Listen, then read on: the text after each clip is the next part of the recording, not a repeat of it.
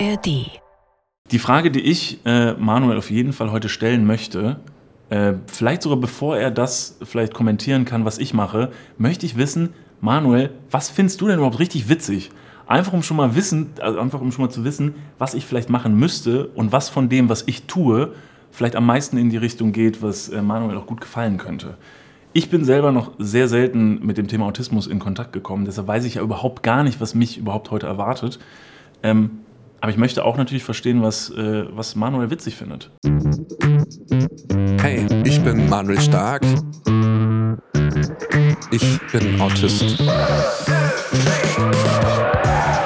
Klar, wer einen Autisten kennt, kennt genau den einen. Bei mir ist es so, dass diese feinen Linien zwischen menschlicher Kommunikation, Ironie, Sarkasmus mich echt vor eine Herausforderung stellen und damit auch Humor für mich was oft Unverständliches ist. Ich habe mir gedacht, ich lade einfach die witzigsten Menschen des Landes ein, damit sie mir erklären, was zur Hölle sie eigentlich tun. Willkommen bei Nicht Witzig, einem Podcast der Rosenau und des Südwestrundfunks.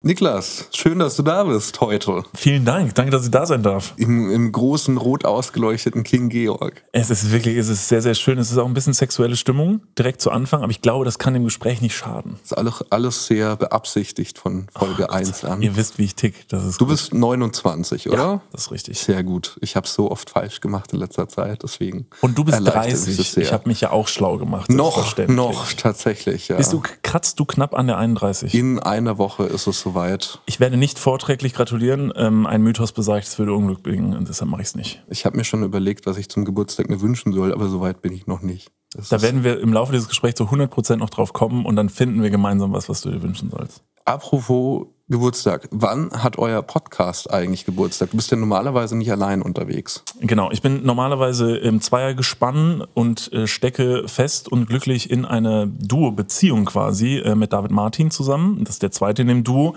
Unser Podcast heißt Dudes und der wurde geboren.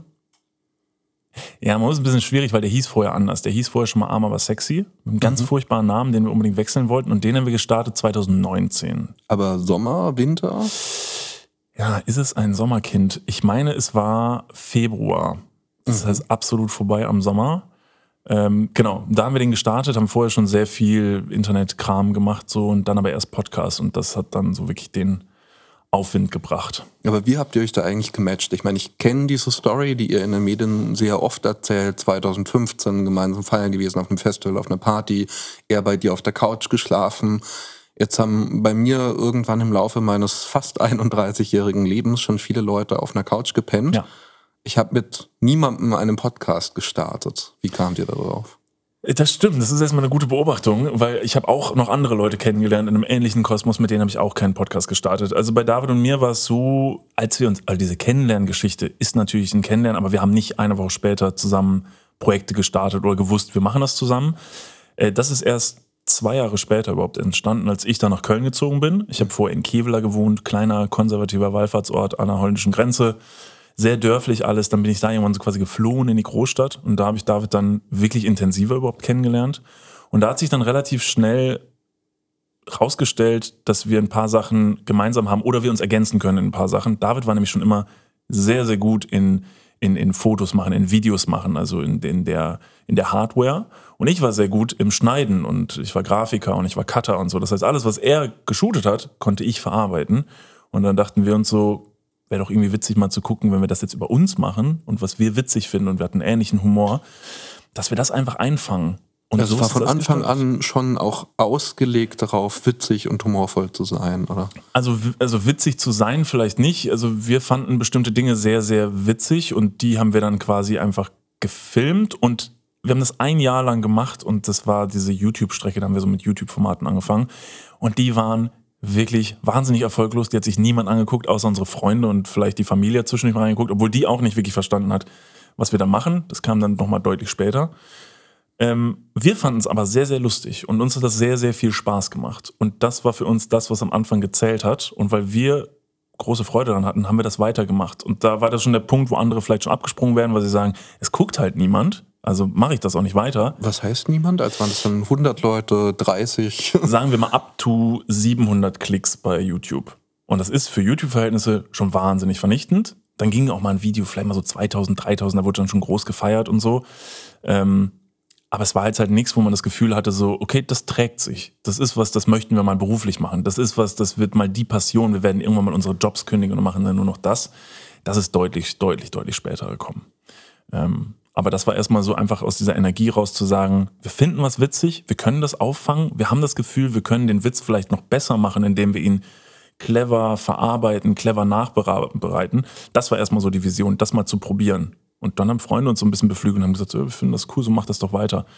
Und dann ging das so ganz langsam seinen Weg. Jetzt habt ihr erst, wenn ich da richtig involviert bin, vergangenes Jahr, also 2022, im Sommer hast du zumindest deinen Job wirklich final gekündigt und hast gesagt, du bist jetzt voll selbstständig. Genau. Also so richtig uns von Jobs und so getrennt haben wir beide uns tatsächlich letztes Jahr. Also weil David hat auch in derselben Branche wie ich gearbeitet. Ich hatte eine Festanstellung bei einem Club hier in Köln und war da jahrelang Kreativdirektor. Da habe ich halt alle kreativen Sachen und so gemacht. Und ich war es auch in unserem Duo-Konstrukt, der wahnsinnige Angst hatte vor dieser Selbstständigkeit.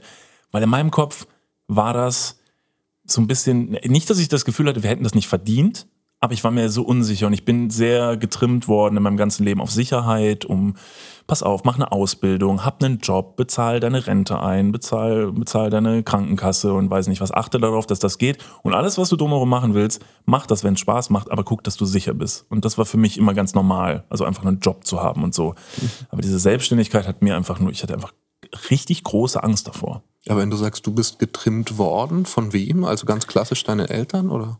Ja, also getrimmt klingt jetzt natürlich sehr negativ, aber ich sag mal so, ich bin in einem Elternhaus groß geworden, wo ähm, äh, mein Vater hatte einen, einen, Job, den hat er gemacht, sehr viel. Welchen? Und war, ähm, mein Vater arbeitet jetzt äh, bei den Stadtwerken in dem Ort, wo ich war, war vorher bei einer Elektronikfirma ähm, und hat da gearbeitet, war immer ein sehr, eine sehr handwerklich begabte Person und hat immer versucht, ich habe noch einen Bruder, zwei Söhne großzuziehen, die vielleicht auch so ein bisschen handwerkliches Begab, eine Begabung haben. Wir haben beide absolut gar keins.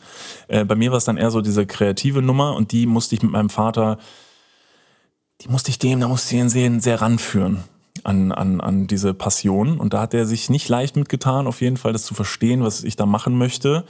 Und deshalb war es immer so ein bisschen, Papa, glaub mir, vertrau mir, ich mach das, ich möchte das mal machen, trust me, lass mich das machen. Aber meinem Vater war es immer sehr wichtig, nach meinem Abi zum Beispiel zu sagen, bitte such dir einen Ausbildungsplatz. Was hat denn deine Mutter dann dazu gesagt, wenn der Vater so Handwerk? Ähm, also meine Mutter war bei uns die, die sehr viel zu Hause gewesen ist in meiner Kindheit. Meine Mutter lebt tatsächlich aber schon nicht mehr, seit ich 19 bin. Da ist sie verstorben. Und deshalb hat die den Prozess gar nicht mehr mitbekommen. Ich bin mir sehr, sehr sicher, dass sie das sehr unterstützt hätte, auf jeden Fall. Ähm, weil sie auch das Kreative sehr nach vorne getrieben hat, auf jeden Fall. Also uns in diesen kreativen Aspekten immer sehr nach vorne gepusht hat. Und mein Vater, der dann ja irgendwann auch so ein bisschen quasi alleine mit mir zu Hause war, mein Bruder ist in eine andere Stadt gegangen, ähm, hat dann da schon studiert, wusste auch sehr genau, was er machen wollte, hat ein Psychologiestudium gemacht, etc. pp. Und ich war so ein bisschen so dieser Sohn, der noch so zurückgeblieben ist und irgendwie diese ganz tolle Träume hatte von was er machen will, was aber für meinen Vater nie klang wie ein richtiger Job weil es überhaupt nicht handfest war. Das war so sehr so tagträumerisch. Vielleicht kannst du es relaten, vielleicht kannst du es nachvollziehen. Ja, ja, voll. Also jetzt nicht mit, mit Entertainment, ja. aber ich hatte gerade die ganze Zeit parallel so ein Bild in meinem Kopf. Ich bin vor zwei Jahren nach Marburg gezogen. Ja. Und ich fotografiere halt leidenschaftlich auch ganz gerne privat. Dann habe mir da so ein wunderschönes Naturfoto aufgehangen und habe drunter mein Bett gestellt und mich in die erste Nacht so reingelegt und dachte, ach ja, schön.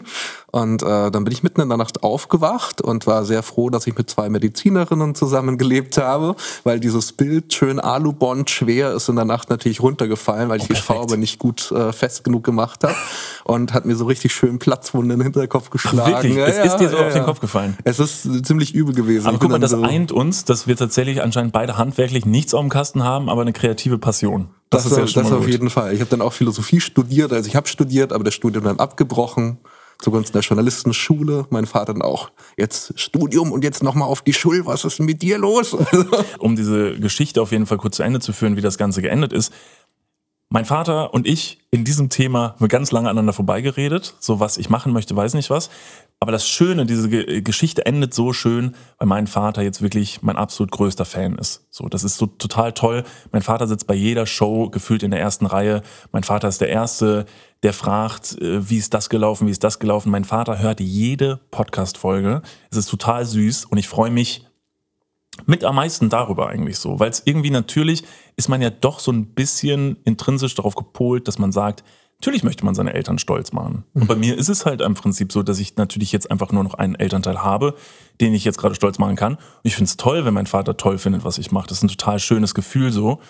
Ähm, und deshalb ist der der Witz am Ende so dieses handwerkliche Ding, von dem ich immer weiß und wo wir heute rumscherzen, ich weiß ganz genau, du würdest, du würdest schon gern, dass ich einen Nagel in die Wand schlagen kann, aber du weißt, ich kann es nicht. Aber mir ist es jetzt auch so egal, weil ich habe eine Sache, mit der habe ich dich auf jeden Fall stolz gemacht, das weiß ich. And that's it. Und den Rest kriegst du halt nicht. Weil das, wird, das wirst auch nicht erleben, dass ich mal handwerklich begabt bin. Ich bin, ich bin sehr gut darin, mit irgendwas abzuschließen und zu sagen, das kann ich gut und das kann ich sehr, sehr schlecht. Und das ist okay. Man muss nicht alles können. Stattdessen bist du ja mit David Martin gemeinsam Podcaster geworden. Genau. Es ist mittlerweile auch sehr erfolgreich, auch wenn ihr das live macht, auf ja. Tour geht, sind da teilweise ein paar tausend Leute in der Halle. Ja, verrückt. Und also so blöd, wie es jetzt klingt, ich habe schon mal hier auch im selben Raum auf einem ähnlichen Sessel irgendwie Hazel Brugger gehabt ich habe drei Tage lang irgendwie ihre Videos angeguckt und ich wusste, wann sie Witze macht und konnte halt nicht lachen. Ja. Ich hatte irgendwie andere Leute da, wo ich irgendwie andere Unterhaltungen hatte und wusste, okay, das soll jetzt ein Witz sein. Ich finde es auf andere Ebene cool. Bei, bei eurem oder deinem Podcast auch hatte ich so ein bisschen das Problem, ich hatte einfach nicht verstanden, wo diese Humor aufhört und die Ernsthaftigkeit beginnt und andersrum. Ja. Also heute Morgen ging auf Spotify so die neueste Folge von Dudes Online und da geht es ja auch am Anfang los, dass ihr über Pimmel redet. Ja. Und dann irgendwie durch Form und dann irgendwelche komischen Alien-Köpfe, die man dann zwischen den Beinen haben könnte oder Blumen. Ich mir so, okay, aber ist das jetzt der Witz? Weil gleichzeitig teasert ihr es ja auch so ein bisschen an. Also kündigt's an mit dieser Zerbrechlichkeit und Männlichkeit und man soll sich nicht schämen für das, was da irgendwie zwischen den Beinen hängt und alle finden es irgendwie hässlich und das hat ja fast was Pädagogisches. Und gleichzeitig dann dieses völlig abgespacede Alien vs. Predator Bild von irgendeinem mehrmäuligen Hund, der zwischen den Beinen baumelt. Ja, und das ist, äh, das ist schwer runterzubrechen oder ich könnte es jetzt auf jeden Fall nicht in einem Satz sagen, so, ja doch, da hört es auf und da fängt es an. Es du bekommst auch drei. total. du bekommst auch ich drei. drei. Nein. Also ich glaube, dieses, dieses Verschwimmen von Ernsthaftigkeit und Humor, das haben wir uns immer auf die Fahne geschrieben, weil bei uns war es immer so, wir haben irgendwann gemerkt, durch genau dieses Hin- und Herschwanken, also wir haben uns selber überhaupt nicht im Griff beim Podcasten. Also wir wissen selber nicht, ob eine Folge ernst wird irgendwann bei der Hälfte oder nicht. Das wissen wir vorher nicht. Also wir haben auch einen sehr wenig gescripteten Podcast. Also wir haben, jeder bringt Stichpunkte mit dem anderen, von dem der andere nichts weiß. Und dann erzählen wir darüber. So wie Freunde darüber erzählen würden. Und ich glaube, dass dieses freundschaftliche Gespräch über etwas ist ähnlich so wie das, was du bei uns im Podcast hörst. Also wenn man mit einem sehr guten Freund oder Freundin über irgendwas redet, kann das halt schnell in irgendwelche Richtungen schwappen, weil man halt sehr ehrlich ist mit dem, worüber man redet. Und wenn man dann so einen saudämlichen Gedanken hat, wie du den jetzt auch angesprochen hast, so jetzt am Anfang der Folge, redet man über Pimmel, ist ein Running Gag. Es geht oft bei uns im Podcast über Penisse. Das ist auch mittlerweile einfach so ein Insider fast so, dass jede zweite Folge geht irgendwie über Penisse. Ähm, dann ist das halt einfach so ein das, das, das geht ineinander über. Und das Schöne ist, dass wir gemerkt haben, dass Humor ein totaler Türöffner sein kann, damit Menschen zuhören. So, du kannst entweder sagen, gut, ich habe das jetzt wahrgenommen, Leute hören mir zu, weil die meiste Zeit, sag ich mal, in drei von vier Folgen ist es nur Blödsinn und nur lustig. Und in der vierten Folge reden wir dann plötzlich über Depressionen, sag ich jetzt mal als Beispiel. Dann hören dir die Leute in dieser vierten Folge plötzlich zu und sagen, okay, ich befasse mich jetzt mal mit diesem Thema mit dir zusammen, weil irgendwie habe ich das Gefühl, ich vertraue dir, weil du bist irgendwie so wie so ein Freund für mich, mit dem ich gerade noch rumgeblödelt habe und jetzt möchtest du mit mir über was Ernstes reden. Das beruhigt mich auch ein bisschen, dass du das so sagst, weil ich habe natürlich mich so ein bisschen durchs Netz geklickt, habe auf dein Instagram-Profil und ich glaube, das war der 7. November, mhm. also das Posting war am 7. November und ich habe halt so random einfach, ah okay, da ist ein Video, klick und meine Erwartung war natürlich, okay, so irgendwie Comedy, Humor, lustig. Ähm, und dann sitzt du da und meinst du, ja, weißt du, und es gibt immer so einen Morgen und es gibt so viele Dinge, die wir tun müssen und immer sagen wir, ja, mach ich morgen, mach ich morgen. Und das hört sich kacke und das hört sich schwer an, aber es kann passieren, dass es dieses Morgen niemals gibt. Ja.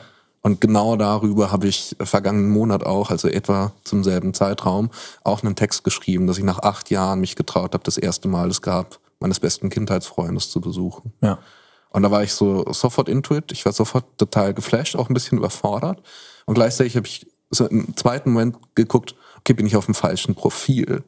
weil es so lustig, humorvoll, in den ganzen Zeitungsinterview werdet ihr auch so ein bisschen als Laber-Podcast der beiden Quatschköpfe so sinngemäß vorgestellt. Und da dachte ich mir dann so, what? Also, hä? Dieser Ausschnitt, den du gesehen hast, tatsächlich bei Instagram, ey, als wir diese Podcast-Folge gestartet haben, wäre ich nicht drauf gekommen, dass wir darüber reden werden. Das ist über irgendein, irgendeine Blödelei, damit hat das angefangen. So, sagen wir mal ganz blöd, es geht dann darum, so, wann hast du das letzte Mal deine Oma angerufen und so. So, scheiße, Mann, ich vergesse das, ha, oh mein, das muss ich morgen mal wieder machen. Jetzt habe ich, ich habe fünfmal vergessen, meine Oma anzurufen in den letzten fünf Tagen. Wie lustig, wie dumm ich bin, so quasi. Und dann sagt der andere so, ja, krass, vor allen Dingen sollte man wirklich mal machen, weil wer weiß, ne, wie lange meine Oma noch lebt. Und dann sagt der Nächste, boah, das ist ein echt interessanter Gedanke. Das ist schon auch ein scheiß Gedanke, so zu wissen, dass man Menschen verliert und jeder wird gehen und irgendwann ist das so. Und ich habe das selber erlebt in meinem Leben, wie scheiße das ist, wenn jemand geht und wenn jemand nicht mehr da ist.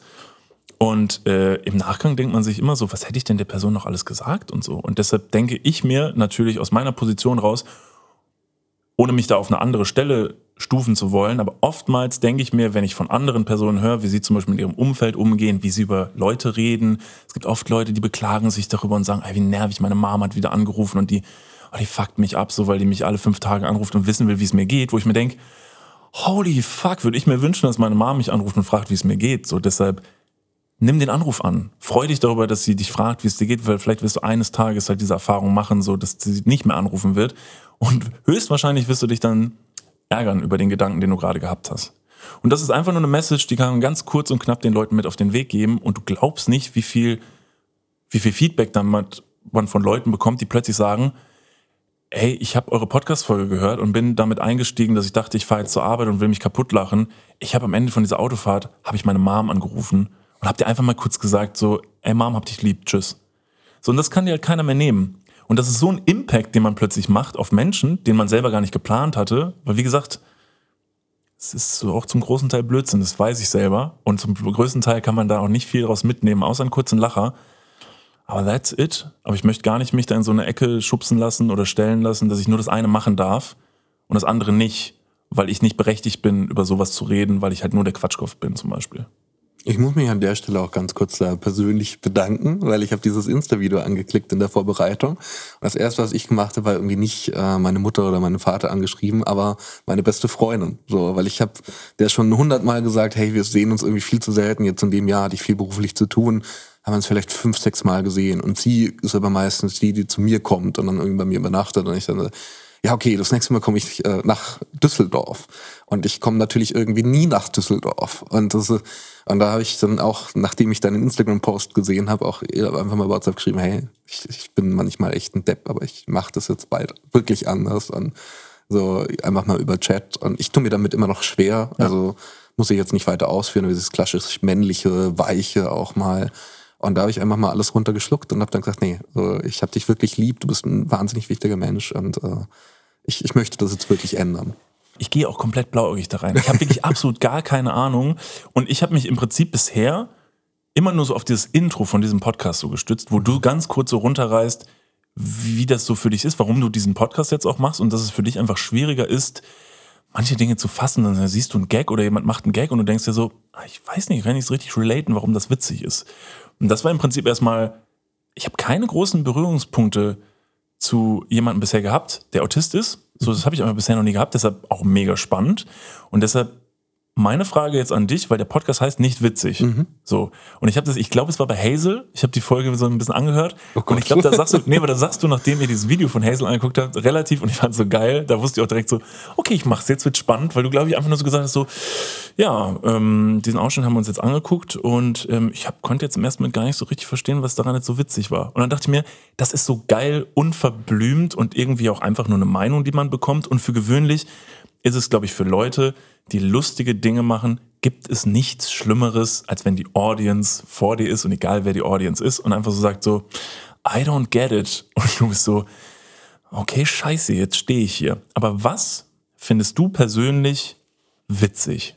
Was ist sowas, wo du das, das finde ich richtig witzig, das kann, kann ich mich totlachen. Intuitive Antwort, mein Mitbewohner, Perfekt. Was macht er? Was ist sein Geheimnis? Sag's mir. nee, also der heißt tatsächlich Markus Richter und ist ein ganz schnöder ähm, VWL-Student in Marburg. Aber das klingt ja mega witzig. Ja, wahnsinnig. Nee, aber er ist tatsächlich der Meister der Situationskomik. Mhm. Und das ist was, was ich irgendwie, worüber ich schon lachen kann. Also Situationskomiken und er lässt manchmal solche Sprüche ab, wo er nur in so einem Wort manchmal oder einem Satz so ganze Welten an, an im Prinzip Sinnlosigkeiten und Dämlichkeiten, die einem aber immer wieder begegnen und die man so kennt, dass sie sich so eingebrannt haben, dass man sie nicht mehr hinterfragt, so offenlegt. Und das ist was, wo ich mir denke, ja, das ist wahrscheinlich auch was, womit ich mein Leben lang irgendwie gestruggelt habe, dass für mich einfach sehr, sehr wichtig ist, dass Dinge logisch sind. Mhm. Aber das finde ich jetzt spannend, weil das, was du jetzt beschreibst, ist, würde ich jetzt mal sagen, und du kannst mich hier korrigieren, weil du hast mhm. dir ein paar Sachen angeguckt, die ich mache oder die wir machen, das, das kommt dem schon sehr, sehr nah, was ich auch sehr, sehr witzig finde und was ich, Schrägstrich wir, oft versuchen in unserem Humor diese Banalitäten des Alltags, diese Banalitäten des Lebens, die Dinge, die man vielleicht gar nicht groß logisch hinterfragen würde, weil sie so eigentlich egal sind, die halt einfach so ein bisschen aufzubrechen, nochmal zu picturen und dann vielleicht Leuten zu zeigen, oh Gott, so bin ich auch. So dieses Gefühl von, oh Gott, das bin ja ich. Oh mein Gott, genauso hätte ich es auch gemacht. Das, das ist total gedacht. spannend, weil wir haben jetzt auch einen Clip heute hier, ja. über den ich das bei dir auch sagen würde. Wir schauen uns den gerne mal gemeinsam an, wenn du magst. Okay, gerne. Hallo, Papa. Ja, hier ist dein Lieblingssohn. Nee, hier ist Niklas.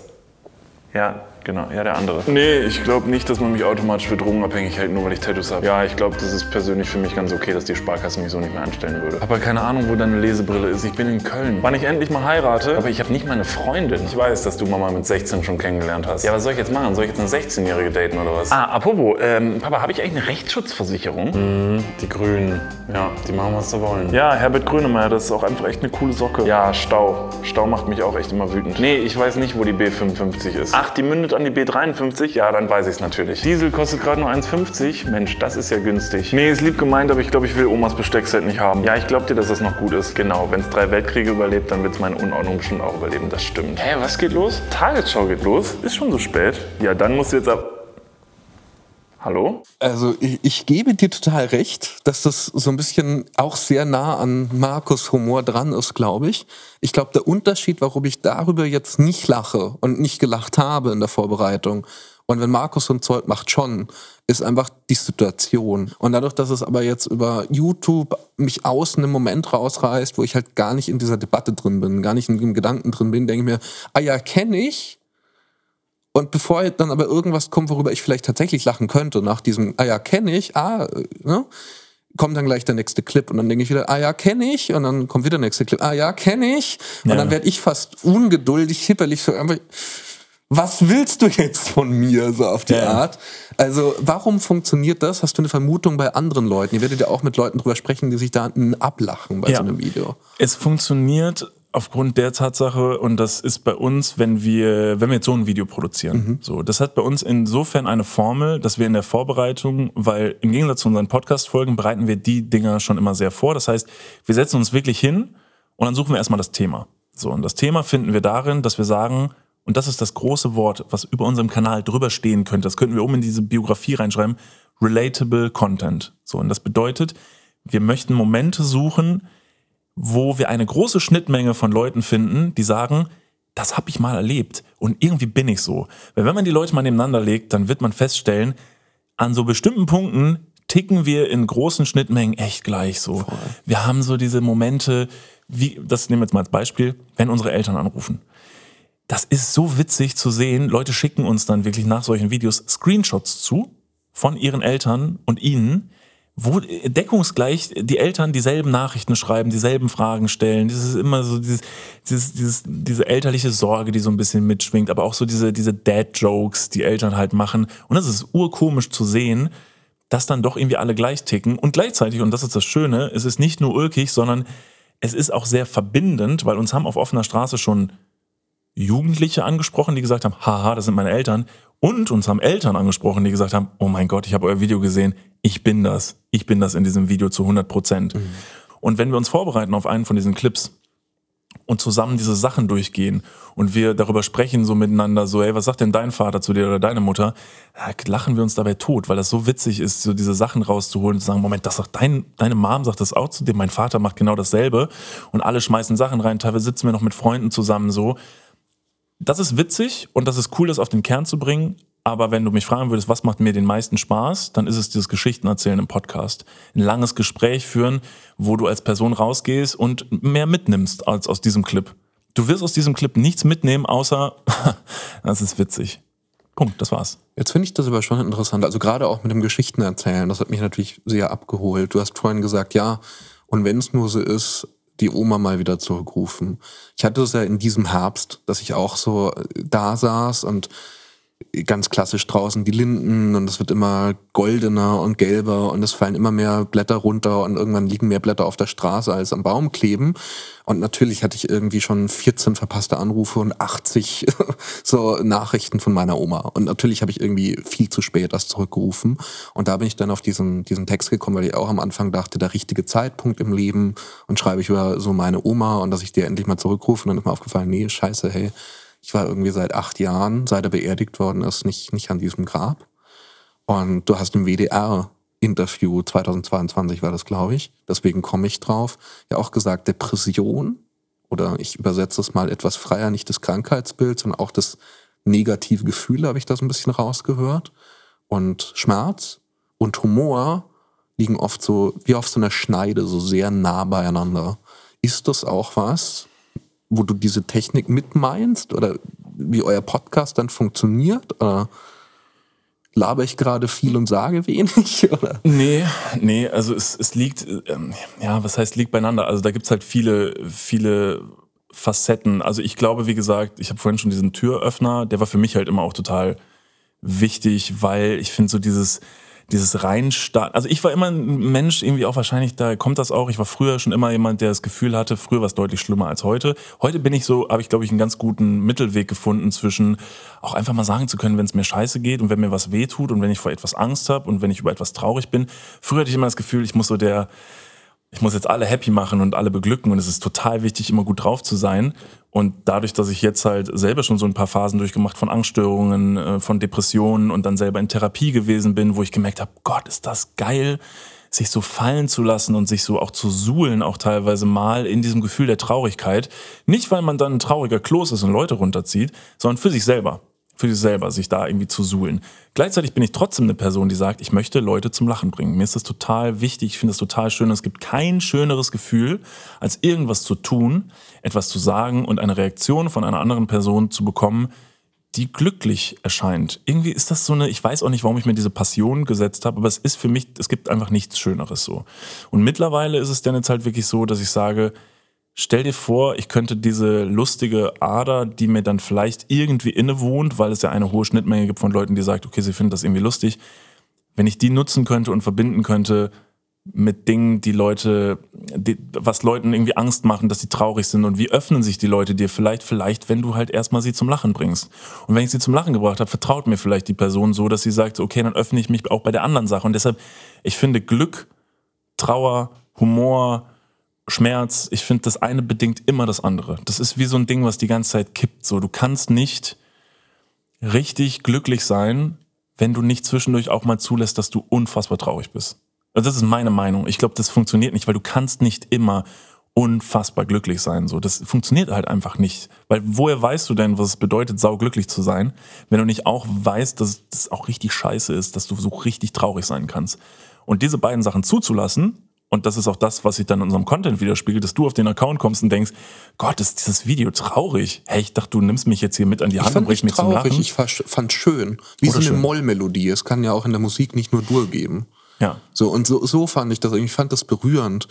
Und ich frage mich aber auch, der Schriftsteller Haruki Murakami beispielsweise sagt, Schreiben und jede Art von Ehrlichkeit in der kreativen Branche ist eigentlich, auch wenn es oft in Europa so verklärt dargestellt wird, eigentlich ist es ein Gift weil du dich jedes Mal auch auf diese Last einlassen musst, weil selbst bei Humor kein Lacher ohne eine Träne zustande kommen kann. Und das ist schon was, was ich mich dann auch gefragt habe, als ich so ein bisschen im Podcast reingehört habe, die Instagram-Stories geguckt habe. Jetzt auch hier, wie du vor mir sitzt und irgendwie so sehr offen dann aber auch von deiner Mutter erzählst und solchen Begegnungen, dass ich mich frage, ja, wie kriegst du eigentlich die Balance hin, worüber du offen sprichst und du sagst, nee, das gehört jetzt nur mir. Also gerade bei so einer wahnsinnig intimen Erinnerung wie mit deiner Mutter. Was, was darf die Öffentlichkeit erfahren und was gehört nur dir? Also ich kann dir ganz ehrlich sagen, wenn ich, wenn ich bewerte oder versuche für mich selber zu bewerten, was ich erzählen möchte und was ich preisgeben möchte und was nicht, war ich, glaube ich, in der Vergangenheit oft sehr, sehr leichtsinnig und habe auch Fehler gemacht und habe Dinge preisgegeben, die nicht gut waren. Jetzt mal als Beispiel war ich sehr leichtsinnig mit der Adresse meiner alten Wohnung. So leichtsinnig und habe wie ein Trottel aus dem Fenster gefilmt bei jeder Gelegenheit, weiß nicht was, so dass mir irgendwann jemand bei Instagram einfach meine Adresse geschickt hat. Und das war's. Und dann ist er wieder aus dem Chat verschwunden, wo ich einfach nur war, okay, das ist jetzt irgendwie nicht so geil, da bin ich aber selber daran schuld und das ist dumm. Okay, ist abgespeichert. Wenn wir jetzt aber über so Dinge reden wie so eine Gefühlswelt und ähm, dass in der Vergangenheit meine Mutter verstorben ist, muss ich ganz ehrlich sagen, es gibt für mich keinen, keinen traurigeren Gedanken als daran, dass eine Person, die man zum Beispiel sehr gerne hat, die verstorben ist, dass die einfach vergessen wird. Und jede Person, die schon mal jemanden verloren hat, auf irgendeine Art und Weise, die wird die Erfahrung machen, und das ist richtig beschissen, dass sehr, sehr schnell, auch aus dem engsten Umfeld, ohne dass Leute das böse meinen, so abseits jetzt von diesem kleinen Familienkonstrukt Bruder, Vater, Oma vielleicht, die Leute sehr schnell solche Situationen so abstempeln, links liegen lassen und ja, weiter geht's. Gut, so ist das halt. Menschen sterben, so halt. Es gibt für mich nichts Schöneres, als diesen Gedanken irgendwie aufrechtzuerhalten. Und sei es nur, dass ich darüber erzähle und zeige, hey Leute, ganz kurz, ne, ich bin zwar der lustige, lachende so und so und schön, dass ihr das alles cool findet, aber mir ist auch mal sicherlich was Doofes passiert und das ist Teil meiner Geschichte. Und ich möchte um Gottes Willen nicht, dass niemand darüber redet. Das ist ja das Allerschlimmste. Das finde ich den allerschlimmsten Gedanken. Deshalb ist das für mich persönlich total logisch, das nicht außen vor zu lassen. Ich habe überhaupt kein Problem darüber zu reden. Ich habe überhaupt kein Kloß im Hals, wenn ich darüber reden muss. Weil ich mir denke, ey, das ist ein Teil von meinem Leben und es ist ein Teil von dem Leben von ganz vielen anderen Leuten, die Leute auch noch erleben werden. ist doch toll, wenn jemand mal vorher mit dir darüber redet und dich nicht mit Samthandschuhen anfasst und sagt, ah, das wird bestimmt nicht so schlimm oder weiß nicht was. Holy fuck, doch, das wird bestimmt mega schlimm und das ist richtig kacke. Wir werden es noch viel erleben und deshalb ist das zum Beispiel eine Sache, die ich überhaupt nicht verheimlichen möchte oder zurücknehmen möchte. Musstest du diese Offenheit eigentlich lernen? Also um das zu schärfen, bei mir war das wirklich massiv. Also es hat Jahre gedauert, dass für mich so ein Eingeständnis da war, so klischeehaft wie es klingt, aber ich als Mann darf diese Weichheit haben und ausdrücken und dazu stehen und leben und das Ganze auch mal öffentlich zu machen. Bei mir am Anfang in Zeitungstexten oder Zeitschriftentexten das war hart, das war heftig und das musste ich trainieren, klingt zu dämlich nach Fitnessstudio, aber das musste ich schon üben. Aber gab es da so einen Turning Point, ab dem du das Gefühl hattest, so jetzt, okay, jetzt kann ich das oder jetzt mache ich das besser? Ich, ich glaube schon. Ich glaube, das war, wahrscheinlich ist es konstruiert, aber ich glaube, das war mein toller Mitbewohner damals, Rudi Nowotny, der ist Redakteur bei der Zeit gewesen und ist es noch und ähm, wir haben in Hamburg zusammen gewohnt und äh, hat, ich weiß gar nicht, woher der den Nerven genommen hat, um mir meine 101. Selbstzweifelgeschichte anzuhören, so als Arbeiterkind vom Land in der Zeitredaktion zu sitzen und mal wieder zu googeln, was der Kollege mit ultimativem Anachronismus meint. Gut, da müsste ich jetzt auch googeln, fair enough.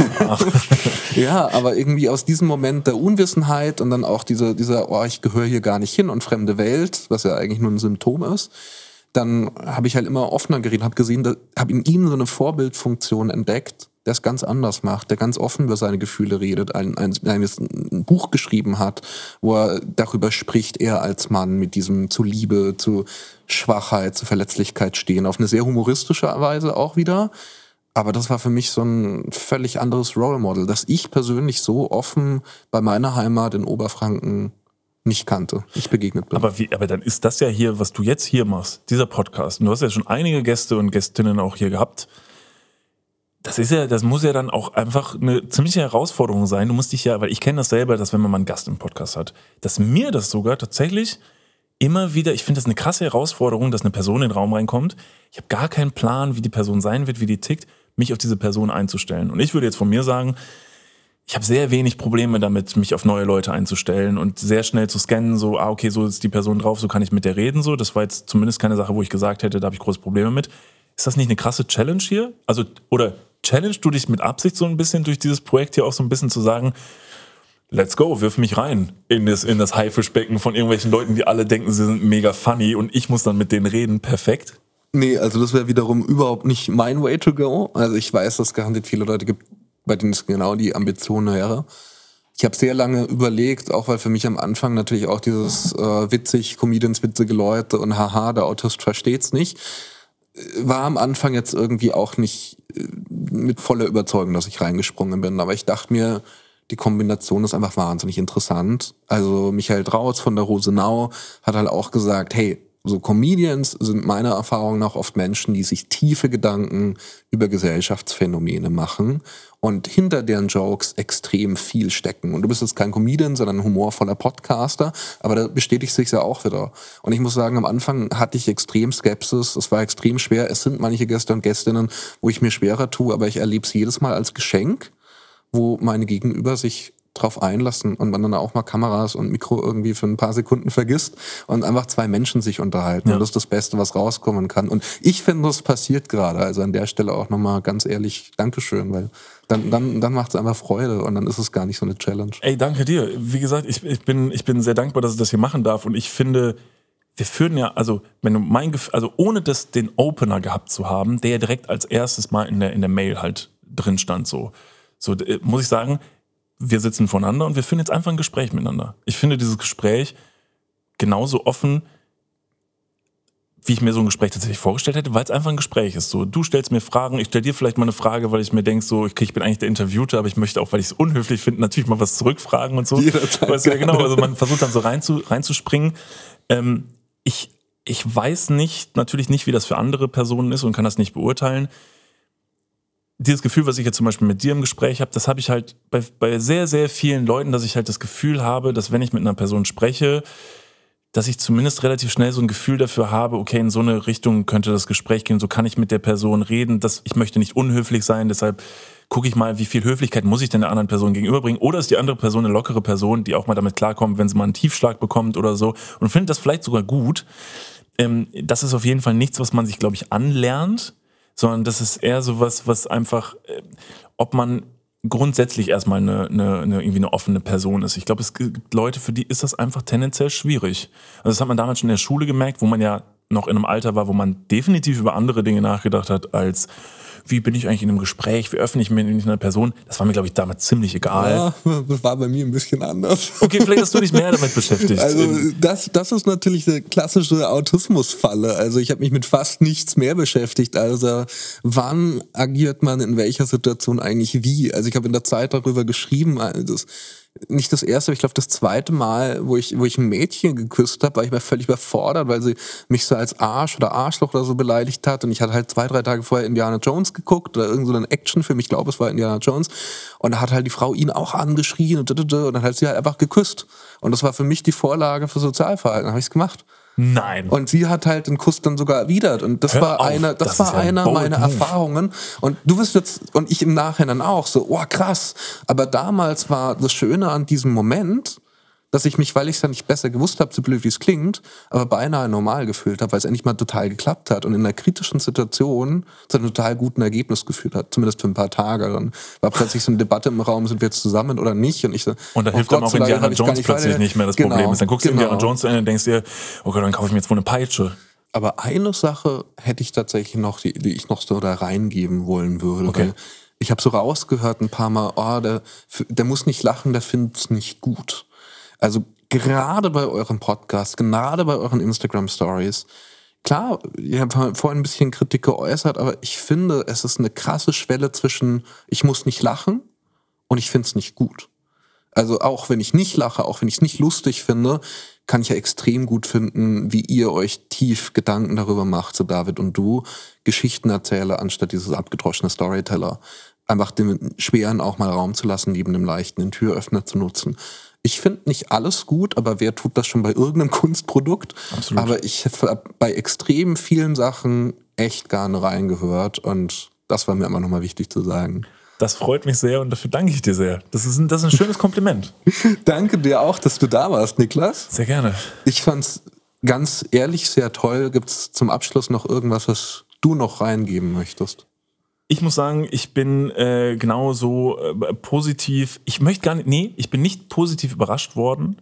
Ich gehe hier genauso raus, wie ich es gehofft habe, dass ich mir dachte, ich glaube, es wird ein saugutes Gespräch zwischen uns beiden, weil ich habe ja vorher in andere Folgen schon reingehört, zwei oder drei, und habe mich schon so ein bisschen reinversetzt, so worüber würden wir wohl reden und wie wird das Gespräch? Und ich habe mir schon gedacht, dass dieses Gespräch fast lustigerweise eine, eine kleine, einen kleinen Stimmungsabfall und Aufbau haben wird, wie bei uns im Podcast. Wir werden zwischendurch ein bisschen ulkig, wir werden zwischendurch ein bisschen lachen. Bevor diese Podcastaufnahme losging, haben wir über Fürze geredet und ich dachte mir, jetzt fühle ich mich zu Hause. Es ist ein tolles Gespräch gewesen und deshalb bin ich sehr froh, hier gewesen zu sein.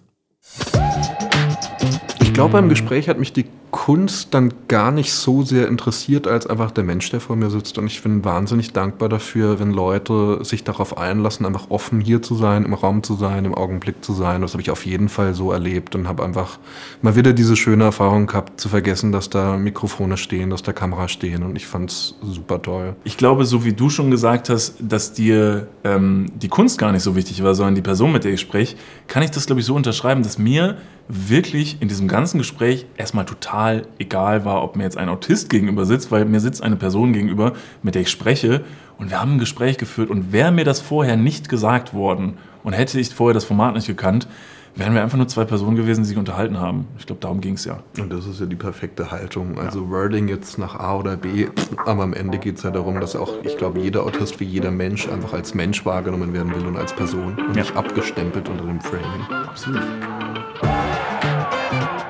Das war nicht witzig, ein Podcast der Rosenau und des SWR. Wenn es euch gefallen hat, lasst doch ein Abo da oder schaut auch die anderen Folgen an. Ich würde mich darüber wahnsinnig freuen. Jeden Mittwoch gibt es eine neue Folge. In der ARD-Audiothek oder überall, wo es Podcasts gibt.